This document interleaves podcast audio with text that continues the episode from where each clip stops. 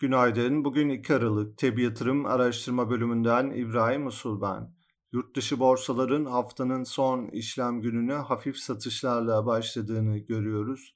Amerika'da dün açıklanan Kasım ayına ilişkin ISM verisinin beklentilerden daha fazla gerilemesi, resesyon endişeleri bu sabah endeksleri olumsuz etkiliyor.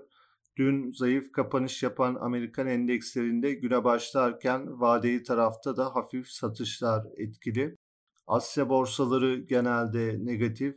Avrupa borsalarının hafif aşağıda açılması bekleniyor.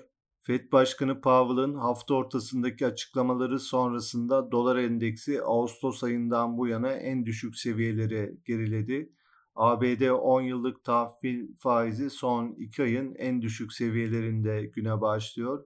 Ons altında yukarı hareket devam ediyor. Ons fiyatı 200 günlük hareketli ortalama 1790 seviyesinin üzerine döndü.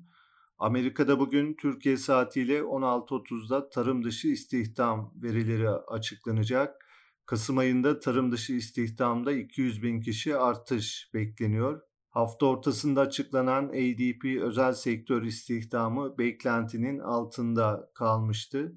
Avrupa tarafında bugün Euro bölgesine ilişkin Ekim ayı üretici fiyatları enflasyonu bulunuyor. İçeride Kasım ayı dış ticaret dengesi verileri takip edilecek.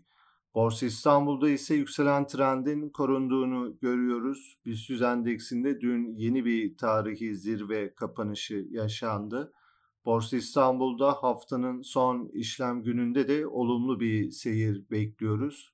BIST endeksinde günlük bazda dirençlerimiz 5150 ve 5260 seviyelerinde. Desteklerimiz 4960 ve 4820 seviyelerinde bulunuyor. Hisse tarafında endekste yükselen hareket içinde teknik olarak Aselsan, Enka İnşaat, Garanti Bankası, Koç Holding, Pegasus, Sabancı Holding, Şişecam, Tav Havalimanları, Tofaş Fabrika, Türk Hava Yolları hisseleri olumlu tarafta takip edilebilir. Piyasaları değerlendirmeye devam edeceğiz. Tabi yatırım olarak herkese iyi bir gün dileriz.